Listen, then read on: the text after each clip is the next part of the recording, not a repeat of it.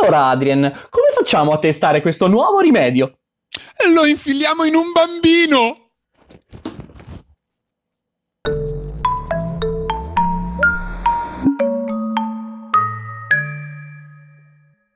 Allora Massimo, oggi parliamo dell'invenzione del vaccino, il vaccino, l'invenzione vera del vaccino, quindi non Pasteur come la settimana scorsa, ma quella, quella reale. Quella che, bella. Sì, il vaccino per il vaiolo. E che cos'è il vaiolo? Allora, il vaiolo è una, un flagello dell'umanità, ha fatto un sacco di morti da, da un sacco di tempo. Infatti eh, troviamo pustole di vaiolo anche nelle mummie egizie, quindi stiamo parlando di veramente tanti migliaia di anni. Una malattia assurda che, si, eh, che inizia dalle vie respiratorie, viaggiando sui droplets più o meno con qualche altro virus che abbiamo visto eh, e dopodiché, una volta arrivato nelle vie respiratorie e diffuso tramite i linfonodi, questa roba piano piano arriva fino alla pelle dove crea delle pustole incredibili, tantissime, numerosissime, che se non ti ammazza, cosa che succede anche oltre il 76% dei casi a seconda delle, eh, delle tipologie, eh, dicevo, se non ti ammazza, almeno ti lascia sfigurato e possibilmente anche cieco. Una roba assurda che nell'ambito del XVIII secolo faceva qualcosa come 400.000 vittime all'anno, solo in Europa. Sì, Quindi, sì, ma siamo... è sì,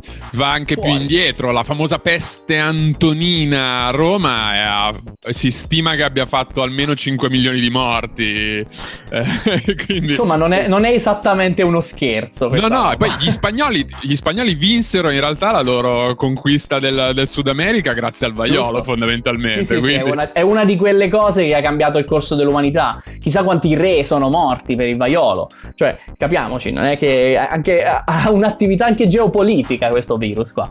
Una roba bella pesante. Assolutamente. E... e... abbiamo un protagonista, un protagonista che si scaglierà contro il vaiolo, è il nostro Edward Jenner che insomma Detto già anche Jenner, eh, però Ah, sì, è vero, perché c'è, c'è una, una bella diatriba di pronun- sul nome. Sì, sì, sulla pronuncia, è vero.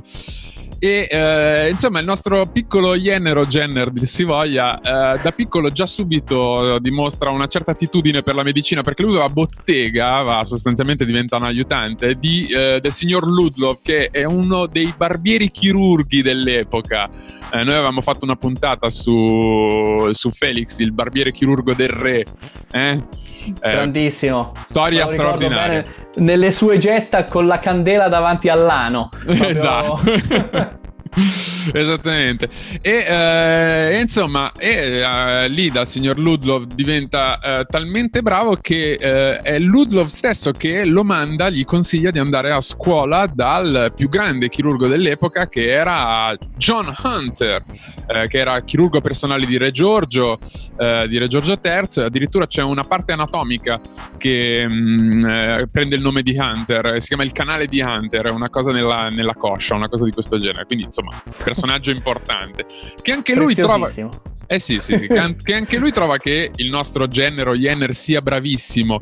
E infatti gli dice, lo aiuta economicamente, gli dice: Guarda, c'è un certo Uh, signore, un certo James Cook, non so se sapete chi sia, esploratore, vale. geografo, che ha riportato indietro delle cose da dei suoi viaggi, avrebbe bisogno di qualcuno che le classifica. E uh, Jenner sarebbe, sarà talmente bravo a fare questo lavoro di classificazione che uh, fondamentalmente Cook lo invita nella sua prossima spedizione, nella sua spedizione a venire.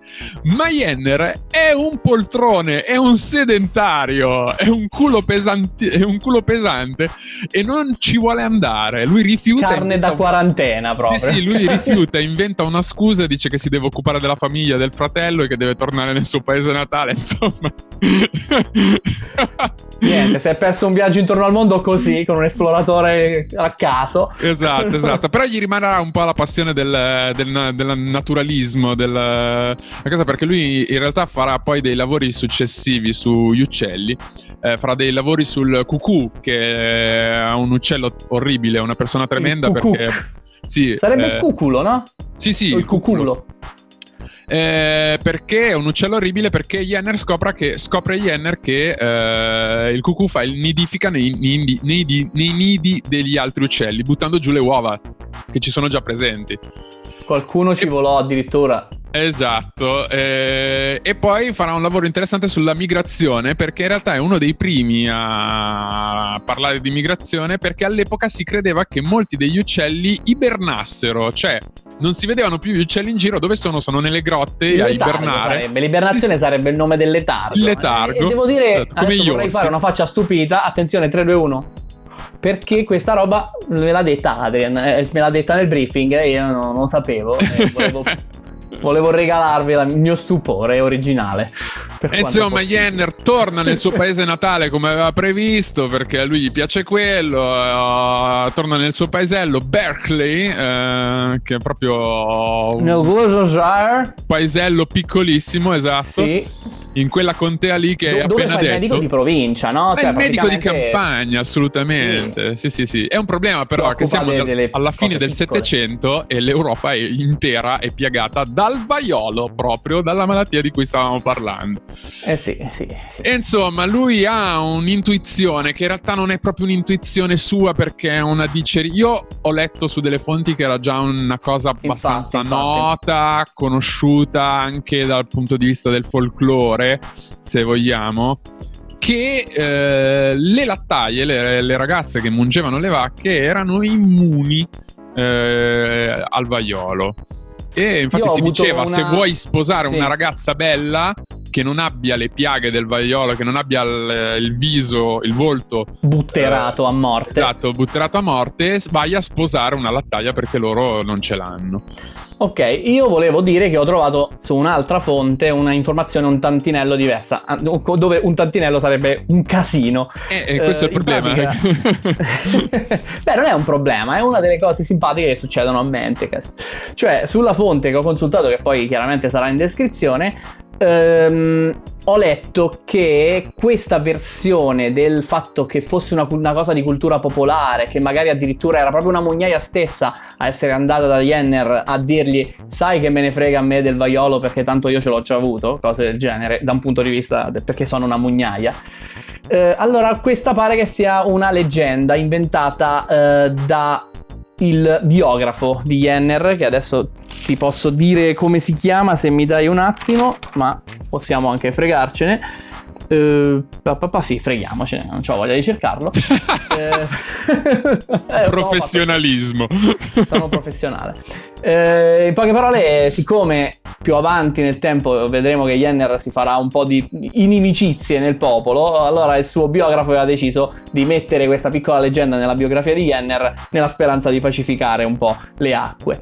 Vabbè, E- detto questo, però simpatico. insomma, Comunque resta il fatto che ha un'intuizione che ancora non abbiamo detto, quindi ti prego diccela. L'intuizione è appunto che aver eh, contratto il vaccino, il vaiolo bovino, cioè il vaiolo delle- che affligge Delle le mucche. mucche, eh, in un qualche modo ti immunizza dal vaiolo, quello che invece colpisce gli umani e sta facendo morire Esatto. gente a mazzi da 12.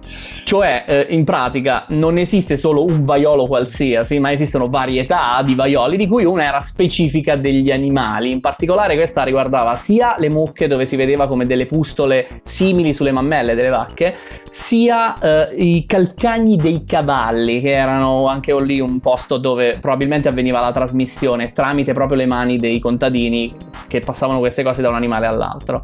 Praticamente questa malattia esisteva eh, negli umani, nel senso che le- i mugnai o quant'altro potevano prenderla proprio mungendo le mucche, avevano una manifestazione che era pressoché identica a quella del vaiolo normale, se non fosse che era una sciocchezza, non era una malattia grave. E quindi Sì, era molto meno settimana di- intenso, era, sì, provocava... una settimana di pene tutto sommato relative, quello che facevano era guarire, tornare al lavoro e essere tranquilli.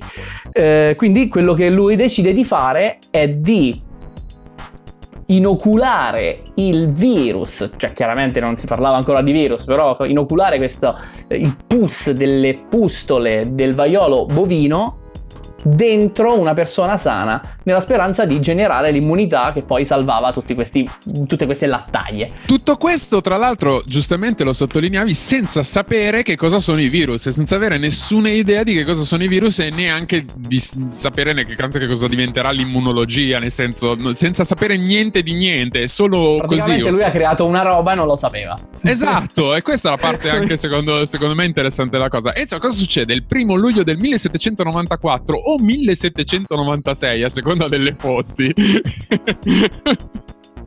Ma dipende tutto da quando fai nascere Cristo, secondo me. Esatto, eh, Jenner decide di testare la sua ipotesi e dove come fa a testarla? La testa su un bambino.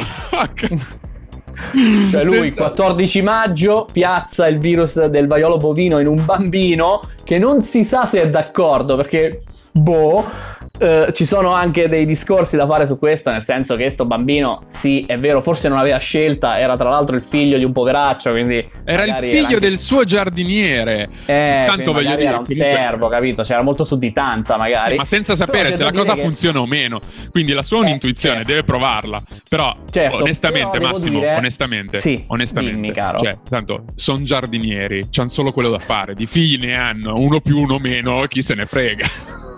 No, non, è, non, è, solo questo, perché io non so se tu ti sei, letta, eh, se ti sei letto l'articolo originale di Jenner che mi sono ritrovato, ma il, questo bambino qua è tipo il diciassettesimo di una serie di casi che lui va a verificare ed è soltanto il primo in cui lui inocula sia il, eh, il virus del vaiolo bovino che quello del vaiolo umano 3-6 settimane dopo. In sì. realtà tutto prima ci stanno 16 casi in cui lui semplicemente va a controllare che l'immunità funzioni, quindi non è basato sul niente. Sì, è uno sparo nel buio, ma è un buio dove sei già stato. Mettiamola sì. così. Eh sì, sì, dall'altra parte c'è il fatto che comunque non c'è veramente un consenso informato così come lo conosciamo noi e eh, poi... di cosa? Non sapevano niente. Infatti, e poi c'è anche la questione del fatto che comunque secondo gli, sempre secondo gli standard di come funziona la scienza adesso, quindi in qualche modo è un discorso un po' così, che si certo. può fare non si può fare, però insomma lui passa direttamente alla sperimentazione umana senza passare dalla sperimentazione in laboratorio e senza passare dalla sperimentazione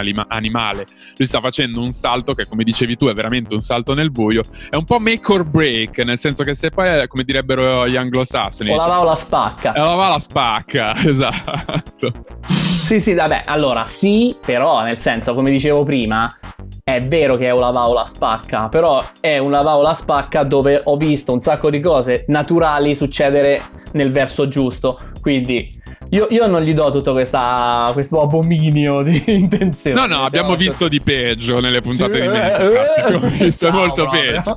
Vabbè, comunque sta Se di fatto che... citare delle, delle, cose dove avete visto di peggio servirebbero 14 mani a testa, quindi ha, ha, ha, Non si può fare. Quindi non si può fare. Sta di fatto che comunque questa cosa funziona. Jenner è contento del fatto che il bambino è immune e tenta di pubblicare questa cosa, i suoi risultati alla Royal Society, quella di Faraday, quella di, di John Snow che abbiamo visto nelle puntate scorse. Grandi. Eh, esatto.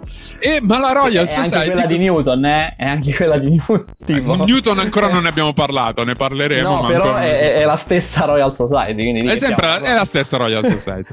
e cosa succede? Succede che però la Royal Society rifiuta la pubblicazione di Jenner. Insomma, c'è una grande opposizione dalla parte della quella che si potrebbe considerare la casta medica dell'epoca.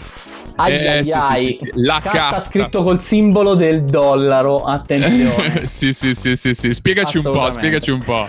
Eh, il discorso è che qua ci sono degli interessi economici mica da ridere, perché in effetti questo che lui ha appena inventato, quello che poi si inizierà presto a chiamare vaccino, esattamente proprio da vacca, esatt- proprio come oggi lo chiamiamo, incontra delle resistenze perché non è l'unica alternativa. Da una settantina d'anni, infatti, in Europa esiste una, eh, una, metodologia che si chiama la variolazione.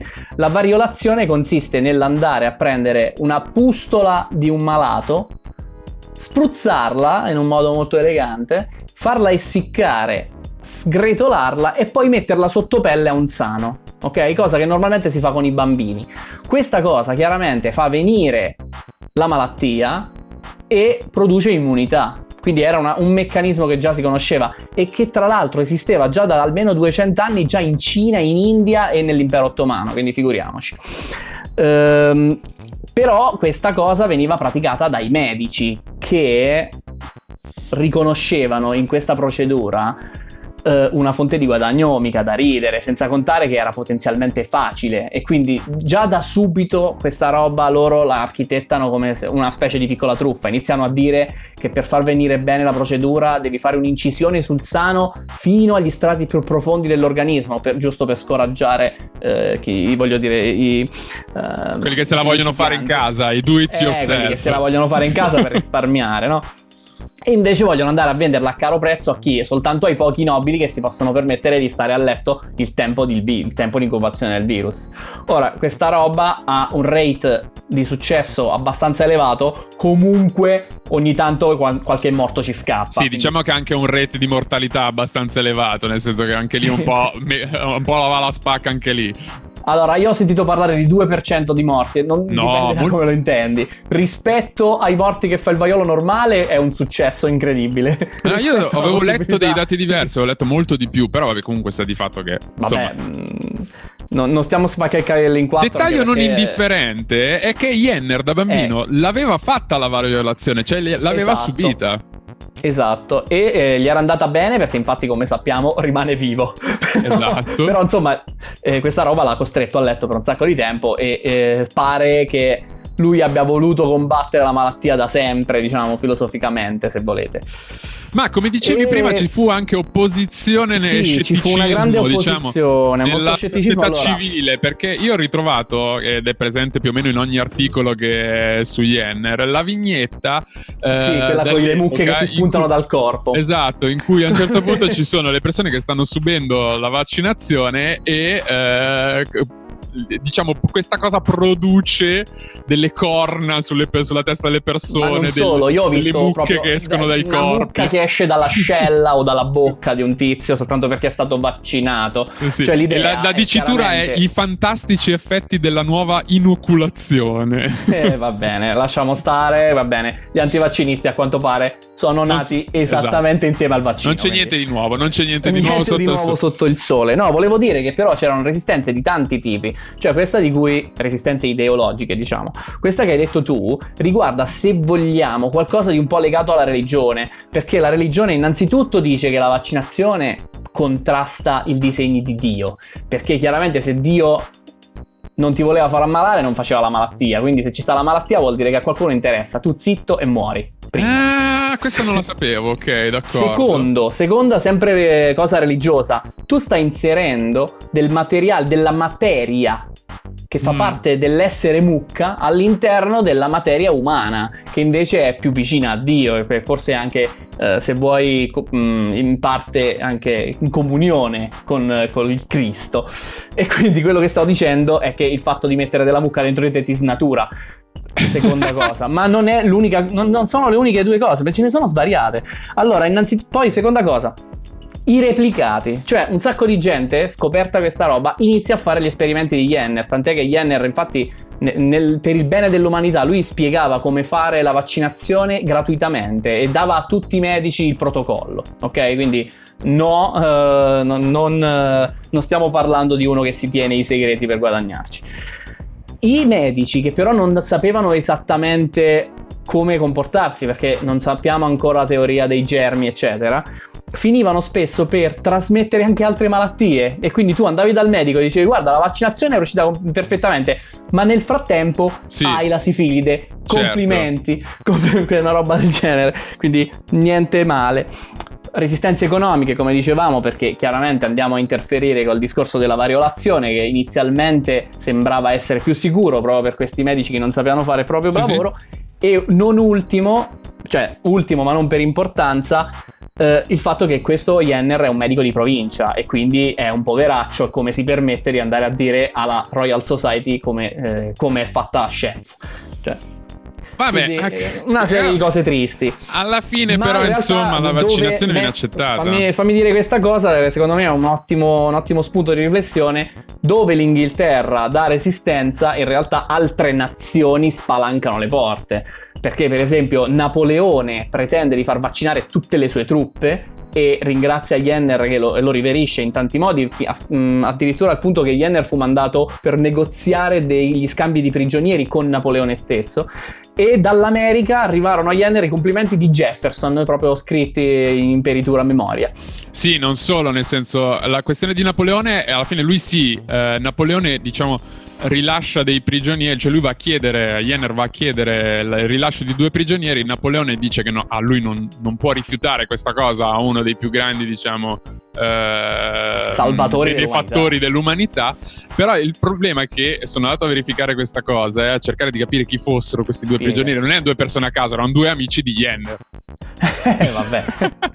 Eh, ok, non è che non, allora non è che non vale, eh. Erano Pinuzzo, erano Pinuzzo e Salvatore. Poi comunque sì, Senti. lui viene riconosciuto da tanti altri. Nel, 1800, nel 1803 viene fondata la, Jenner, la Jennerian Society eh, che si occupa della promozione della vaccinazione, come dicevi tu. Nel 1802 viene introdotta all'Accademia delle Arti e delle Scienze americana e nel 1806 all'Accademia delle Scienze svedese. Poi addirittura quando la cosa oramai è chiaro che funziona, Jenner si fa talmente tanto un nome che diventa anche medico personale di eh, Re Giorgio IV. Altro che. Sì, e sì, non quindi, solo, insomma, esiste anche un viaggio bizzarro che lui fa in nave per andare a immunizzare dei popoli fuori dall'Europa. Cioè sì. in, questo viaggio, in questo viaggio lui va a immunizzare sia i popoli del Sud America che Cina e Filippine con la difficoltà di mantenere le mucche vive nel tragitto. Eh, e il risultato, eh, la, cioè scusami, la soluzione, sai qual era? Portarsi 22 orfani da contagiare in, in serie in modo tale che nel frattempo il virus si mantiene vivo. Eh, sì, insomma, eh, Jenner tra l'altro, eh, dicevamo, come dicevi prima, insegna gratuitamente eh, il protocollo ai medici, ma continuerà anche a vaccinare gratuitamente le persone povere, perché lo fa in un capanno che è nella sua proprietà. Bellissimo, bellissimo. Sì, e che lui ribattezze, ribattezzerà il Tempio di Vaccinia. sì, sì, quindi insomma è uno che veramente da questa storia ci guadagna pochissimo in, dal punto di vista monetario. Altro che, sì, sì, sì pezza al culo. Non ha tutto giusto eh, dall'inizio. Lui pensa, per esempio, a un certo punto che c'è una connessione con il grease disease eh, dei cavalli che in realtà si rivela non essere vera. Poi in realtà crede anche ho, che. Ho studiato questa cosa, eh. se vuoi ho anche dei dettagli in merito. Mm, cioè, eh, questi erano eh, questa storia del grease disease. Poi non so se quanto vuoi andare in dettaglio tu, però ho, ho, ho letto che era stato preso come una specie di falso positivo. Cioè eh. le persone, eh, siccome Grease Disease dei cavalli può andare nelle mucche e dare una manifestazione clinica molto simile, mm-hmm. la gente provava a immunizzare le persone col Grease Disease invece che col vaiolo bovino. E non funzionava chiaramente. E non funzionava perché semplicemente non avevano modo di vedere che non erano la stessa malattia. Sì, lui fa anche un altro errore che è... Cioè, in realtà è un errore, ma mm, sempre in buona, buona fede, fede, diciamo, eh, che è, è quello buono, di pensare che la vaccinazione, una volta fatta, protegga per tutta la vita. E questo non è vero, e si rivela non essere vero anche questo. E quindi a un certo punto ci sono delle. si rimette in causa la, la, la, valenza di questa procedura proprio perché sulla lunga distanza, sulla lunghissima distanza, non, non regge. Deve, infatti ci sono i richiami, bisognerebbe fare... Mai oh, adesso abbiamo europei. i richiami. Mai contenti gli europei, proprio. Insomma, qualche aneddoto divertente. Eh, sì. Ci sono state delle altre persone prima di Jenner a inoculare il, vai- il, vaiolo bovino eh, come modo per immunizzare. Eh, ce ne sono state diverse eh, in Europa, nel mondo, eccetera, eccetera, che hanno avuto questa intuizione prima di lui. Però uno che è proprio inglese, quindi lì, lì di fianco, è Benjamin Gesti, che in realtà è un contadino che ha sperimentato questa cosa sulla sua famiglia direttamente. Esatto.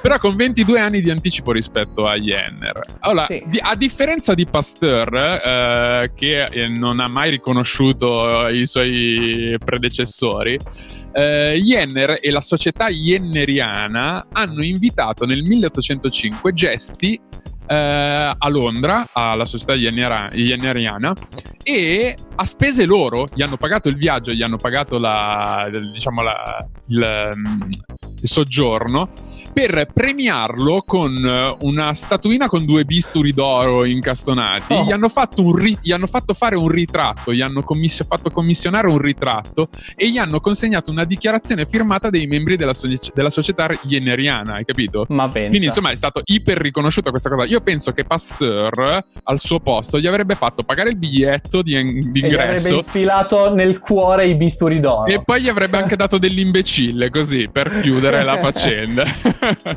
Non lo non lo escludiamo. Poi c'è una storia molto divertente su come Jenner incontra sua moglie.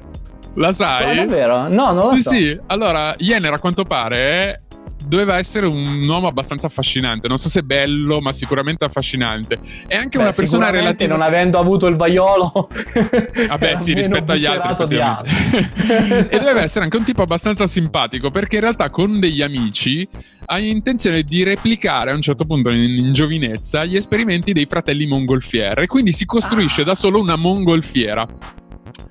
Nel suo A primo volo di, di pustola, no? a forma di pusta. no. No. Eh, e nel suo primo volo con questa mongolfiera, cosa fa? Portato dal vento, atterra nella proprietà di Mr. Kingscote, che il fatto vuole abbia giusto lì, a portata di mano, tre figlie in età di matrimonio. e gli Mi ops, sono catapultato con la cat- e Bello. ha solo da scegliere, insomma, quella che gli piace di più. Io penso che ci sia in tutta questa storia un certo romanticismo, un po' tutto inglese, se vuoi, perché fosse successo in Calabria si prendeva un colpo di carabina in mezzo agli occhi appena atterrato. Ma anche mentre volava. cioè.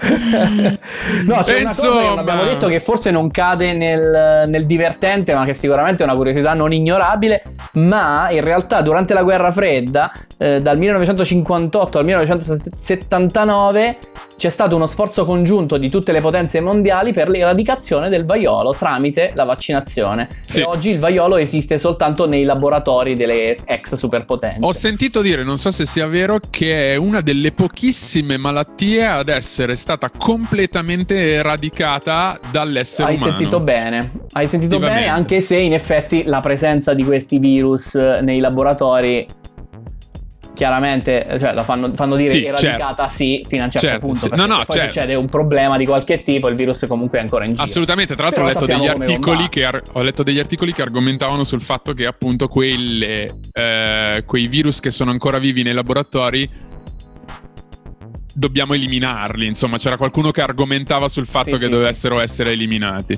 del tutto. Eh, sì. Ma noi conosciamo un'altra persona, conosciamo qualcuno che anche lui in mongolfiera potrebbe trovare l'amore eterno, l'amore della sua vita? Certo che lo conosciamo. Ma non È. Ursulo!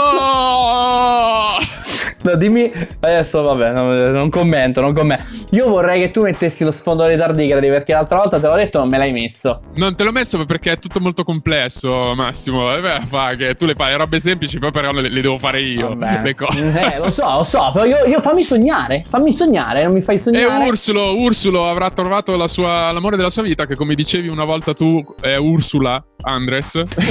Andres Eh, bella figa e Ursula che cosa vi consiglia? Ursula vi consiglia di seguirci. Seguirci dove? Su Facebook, su Instagram, su Twitter per le notifiche. E invece, se volete vedere le nostre, vedere o ascoltare le nostre puntate su eh, YouTube, su Spotify, su iTunes e su tutte le piattaforme in cui siamo, di cui trovate l'elenco completo in descrizione. Ma in descrizione non c'è solo l'elenco completo, No, ci sono anche, anche le le fonti. Benissimo, allora io vi citerò immediatamente innanzitutto bartleby.com dove sono presenti i primi tre articoli in cui Jenner eh, fa sapere al mondo delle sue scoperte, poi un articolo di cui tra l'altro ti parlavo poco fa che si chiama The Origin of Vaccination, No Inoculation, No Vaccination, eh, che è sulla James Lind Library.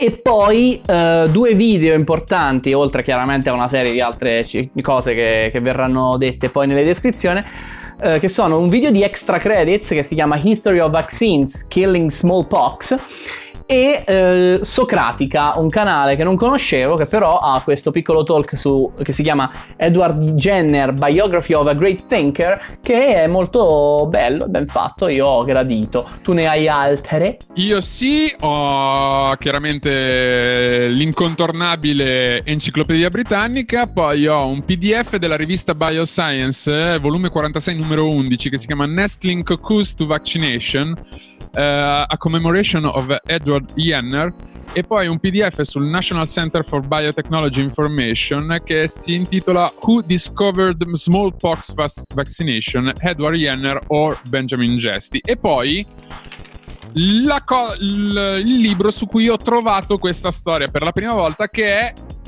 30 storie insolite che hanno fatto la medicina di Jean-Noël Fabiani, che è lo stesso. Sono libro... insolite, volevo dire che sono veramente insolite. Sì, eh, che è il libro su cui ho trovato anche, eh, caso vuole, la eh, storia del nostro barbiere chirurgo Felix.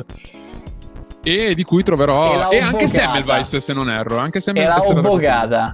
no l'ho obbogata da un altro libro. L'ho obbogata sulle truffe è Nartro. Ah, scusi. Sono sempre francesi, ma Nartro. Bon. Ho capito. La puntata è finita, secondo me. Secondo te? Sì. Ramophonen!